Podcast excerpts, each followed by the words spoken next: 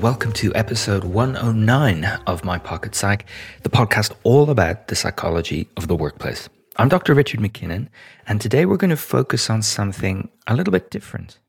Before we go any further, I'd like you to pause for a moment and notice what you can smell. Yes, smell. Regular listeners will know that we often talk about the benefits of being present in the moment and noticing what our mind is giving us in terms of thoughts. But does this noticing extend to what our various senses are providing us? Obviously, all our senses exist for a reason, but do we appreciate each of our senses as much as we might? Today, I'm joined by Duncan Boak. He's the chief executive of Fifth Sense, which is a charity established to support people who've experienced sensory impairment when it comes to smell or taste. And while the COVID pandemic brought the impact of losing our sense of smell or taste into the spotlight, of course, not all of this sensory impairment is due to COVID. In our conversation, Duncan outlines why he founded the charity, his own personal experience of sense loss, and the importance of these senses for things like our everyday safety and our recreation. And of course, the impact that this can have on our own experience of work and the workplace huge thanks to Duncan for his time. I've I've learned a lot from him uh, during our conversations, and I have personally gained a new uh, appreciation for my sense of smell and taste. And that's not a small thing. Please get in touch with your questions about this. It would be great to hear about your own experiences. I'm putting Duncan's contact details in the show notes, and uh, we would love to hear from you. So, on to the uh, discussion with Duncan, and thank you for listening.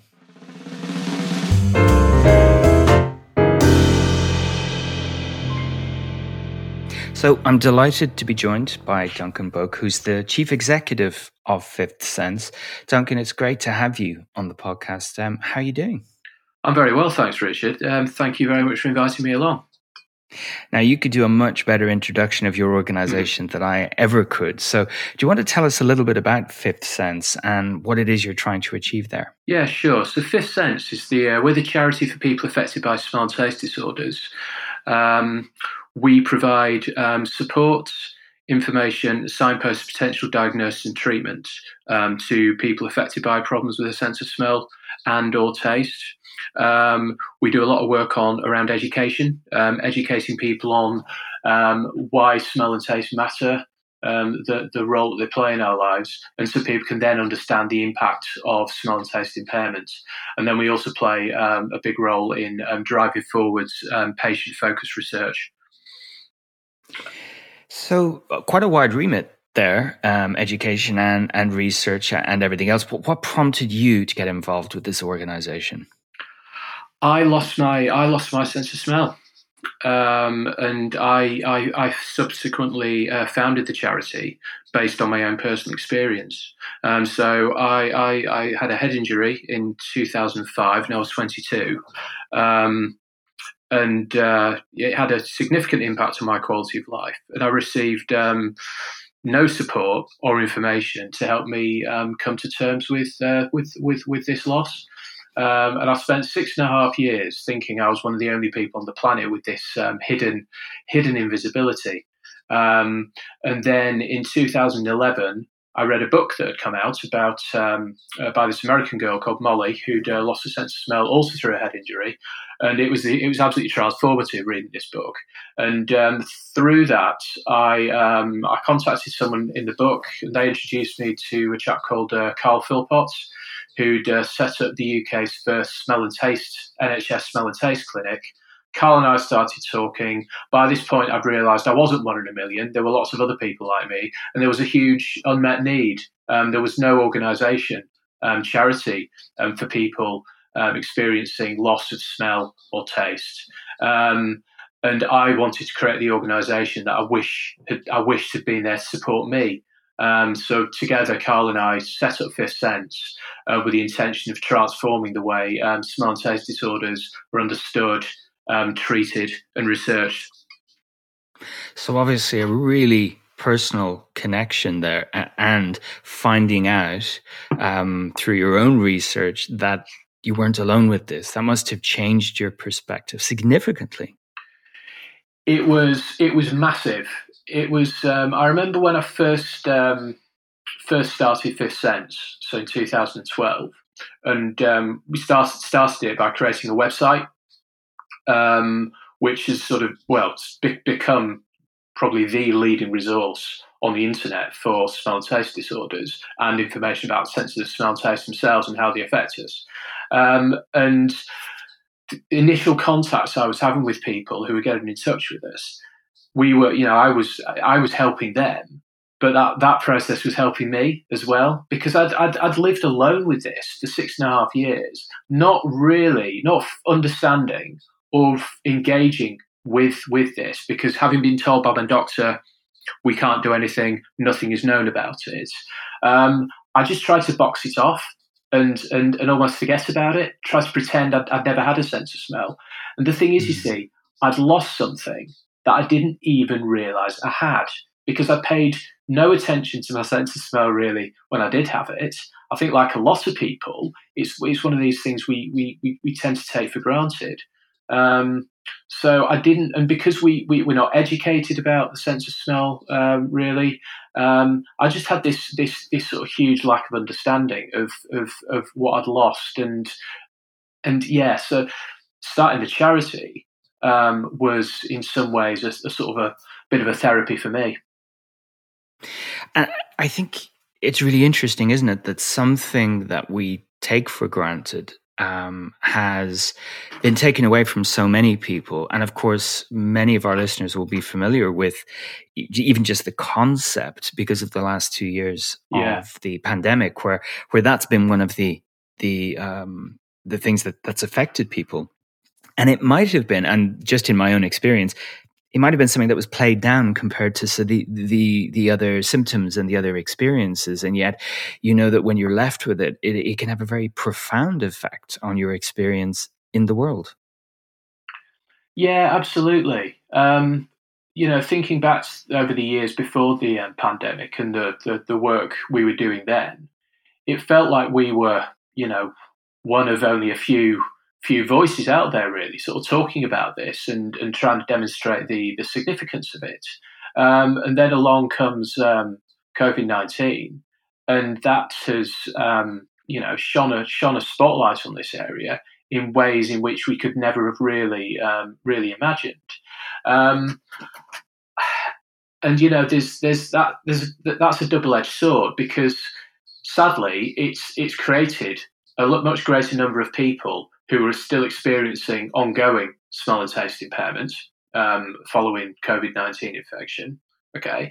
And whilst it's raised awareness, as much as anything, it's highlighted um, the, the, the, sort of lack of knowledge and understanding um, within, I mean, society broadly and the healthcare profession, um, lack of treatment options for patients, and um, the relative uh, relative lack of research um, all of which are, are, things that we're uh, we're working on changing.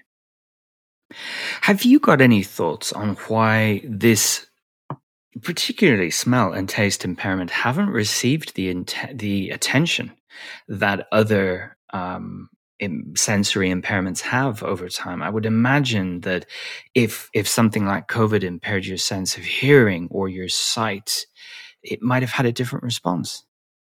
Yeah, good question, Richard. Um, and I think that comes back to um, a point I made earlier. It's about this lack of understanding and appreciation of the sense of smell itself.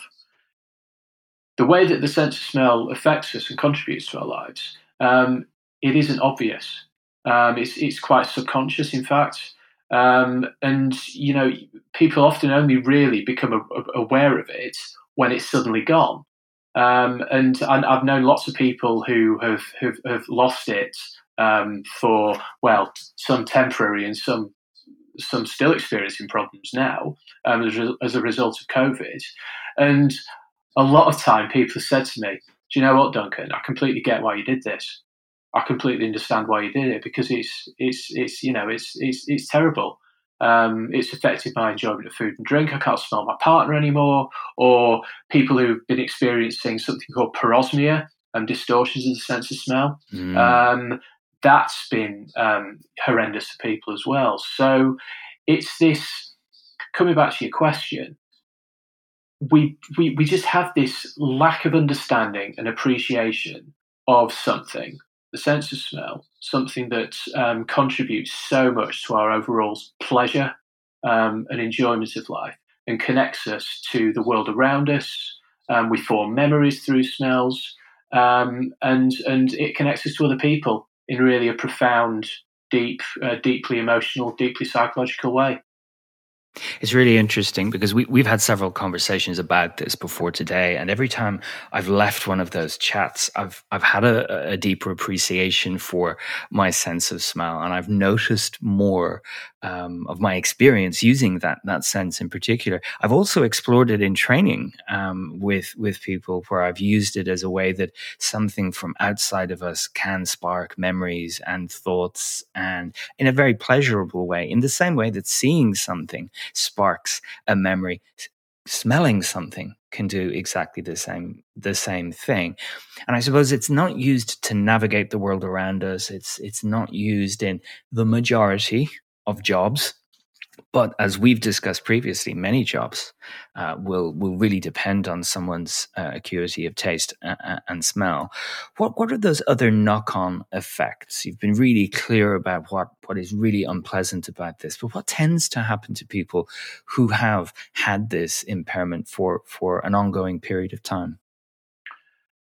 Um, the, the the impact is can can be quite profound for people. Um, and uh, it's often um, an emo- real emotional loss um, because if you think about how um, smell connects us to other people, so the smells of our partners, our um, our children, um, the way that we form memories of places through smells, as I, as I said before, um, and suddenly take that away. and you know, if people with parosmia replace all that with something deep, deeply repugnant smells, um, that can be really, really challenging for people. Um, and um, you know, there's the emotional aspect, but then there's uh, there's also safety um, consequences as well. So um, if you can't smell gas, you can't smell smoke, um, can't smell spoiled food, then potentially, you know, that's putting that's putting people at risk. Um, we, you know, one of the things that, that, that we talk about is the importance of having a, a designated nose someone, you know, friend, family member, you can ask to smell things for you. But but not everyone um, has that. Uh, has people around them all the time. Um, you think about older, um, vulnerable people who live alone, who you know, some people experience loss of the sense of smell as part of the aging process. Um, there's some really, really significant um, knock-on knock-on effects um, that people are often just completely unaware of. So, in addition to potentially removing the pleasure we get from certain experiences, and, and I've read on the back of our conversations of people who've had the experience of, you know, that red wine that I used to love now smells like petrol uh, or this dish that I used to really enjoy brings much less pleasure because I can feel it in my mouth, but the whole experience is different now. There is the interpersonal bit, and that, that's what I find particularly intriguing um, because this is all about the world of work when we you know when we discuss things on on this podcast, and it really sparked ideas and and linked thoughts for me about the impact of sensory impairment when when we're in the workplace. What what kind of things do people tell you about their experience of work once that this has happened to them?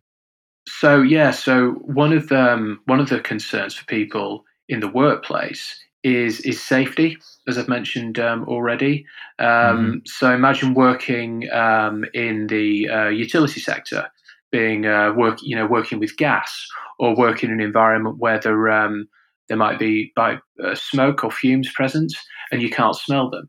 Well, that's potentially a, an issue for people. Um, and then on a more um, you know a level that people might not necessarily think about is it's anxiety um, that can be created um, for people. So I remember um, a, a, some, some, research we did a few years ago, and someone's saying about um, they, they they cycled cycled to work, and one of the things that used to concern them was um, did they smell or not?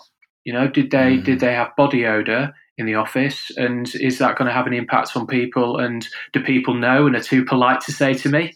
Um, mm. Those sorts of things, and even even even um, going out for um, for meals. Um, again, I remember seeing something from somebody talking about the Christmas lunch, um, work Christmas lunch, and saying that you know I don't enjoy it, and because I can't really taste any of the food. Um, but I go along and I sort of feel I've got to participate. And then I've got people next to me saying, "Oh, this is really nice. What what do you think?" And I'm sat mm. there saying, thinking, well, I, don't know. I don't get anything from it.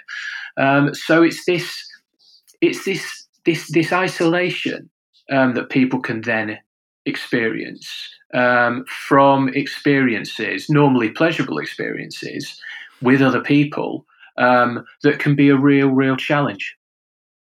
And this uh, impairment, this disability, like many others, is invisible to other people. And, and which could help explain why um, someone at a Christmas lunch isn't as sensitive as they might be if that impairment was was visible. That anxiety about what other people think of you, that those thoughts about what you're missing out on. It sounds like it, it could be quite an exhausting uh, experience, and yet it's not obvious to those around you. In 2014, we did a, a piece of research to capture people's um, quality of, the quality of life impact of olfactory disorders, and 54% of people said that their relationship with partner, family, friends had been affected, and a big part of that um, is down to uh, the, the, the isolation aspect and people mm. feeling that they're you know those closest to them don't understand what they're going through, and people again find it difficult to to articulate their um, their the, the, the impact of their on their experience.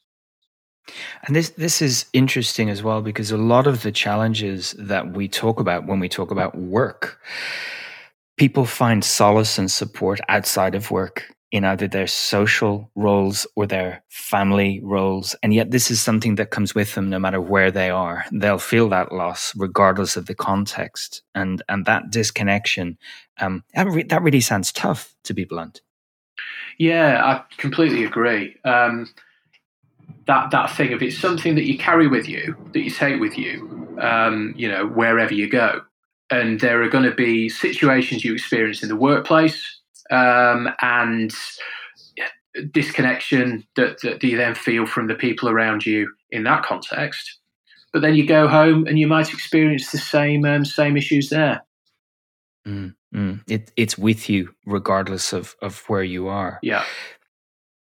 It, it got me thinking. One of the first conversations we had about this. Um, I mean, you know, the positive for me was was maybe not taking my sense of smell and taste uh, for granted as much as I did before definitely made me more aware of it. But one of the things that jumped out at me from our chats was the extent to which food and drink are part of our working lives.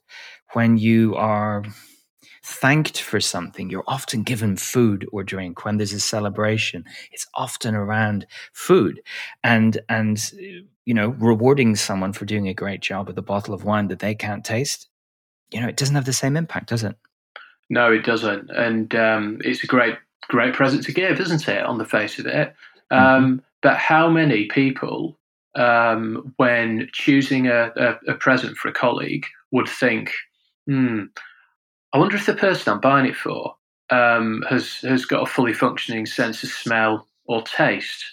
Um, because if not, then maybe I should choose something else. I wonder how that thought process ever, uh, how, how, how often that ever happens. I suspect very rarely. No, and, and, and, and other aspects of identity might come to the fore. I wonder, does this person actually eat meat or does this person drink alcohol or would this person actually thank me for chocolate or, do, you know, would they prefer something healthier? And yet, could they experience this? Is probably not anywhere on that list.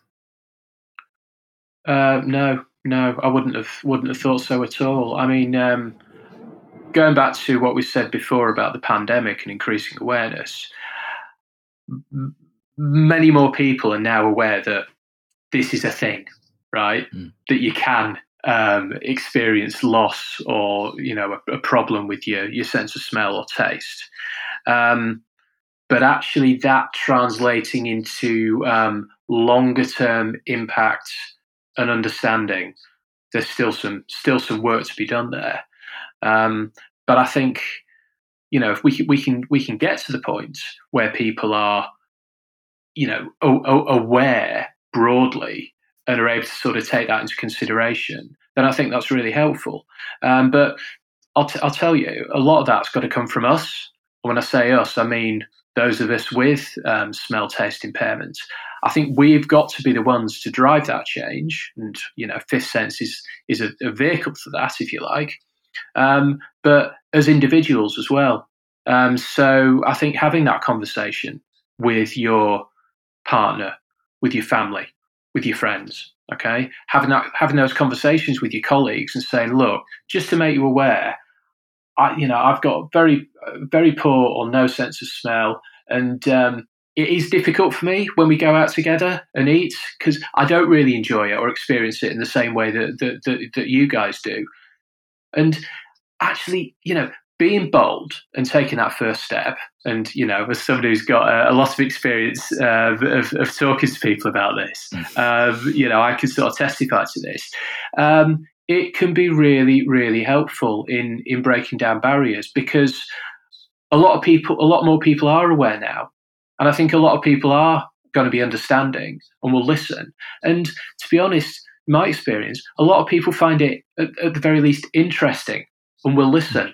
So I think mm. it's important that we um, we start to um, we start to talk more. We have more of these conversations, just as you and I have, Richard, because that mm-hmm. in itself is um, that is that is that has helped your understanding, hasn't it?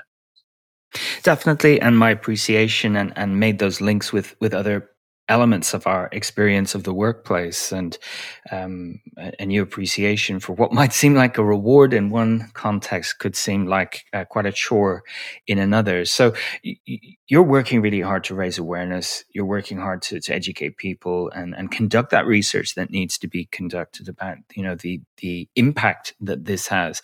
I'd love to, and I'm going to um, link uh, to your website and the online resources in the show notes for this episode, so I can direct because I know that lots of listeners will be interested to find out more about this for a variety of reasons. If there was one thing, though, that you would love employers to know about this experience, what would it be? Um, I, I, would like employers to um, to recognise that um, smell taste impairment um, is a, a, can be a significant challenge for people, and um, to think about ways in which they can um, recognise that and, and and respond to any needs of um, uh, their employees um, that they identify. Fantastic. Um, thank you so much for your time today. It's been great to talk uh, with you about this, and and I'm sure it's a a topic that's either sparked some ideas or one where our listeners are thinking, "That's me." And I'd like to find out more. So, no doubt they'll be getting in touch with you. But I really appreciate your time today. It's been great to chat with you again. Thank you. Thank you, Richard.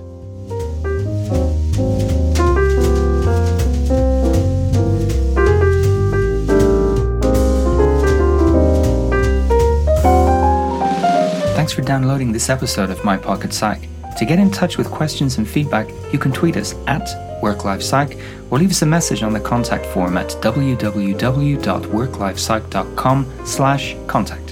Thanks for listening.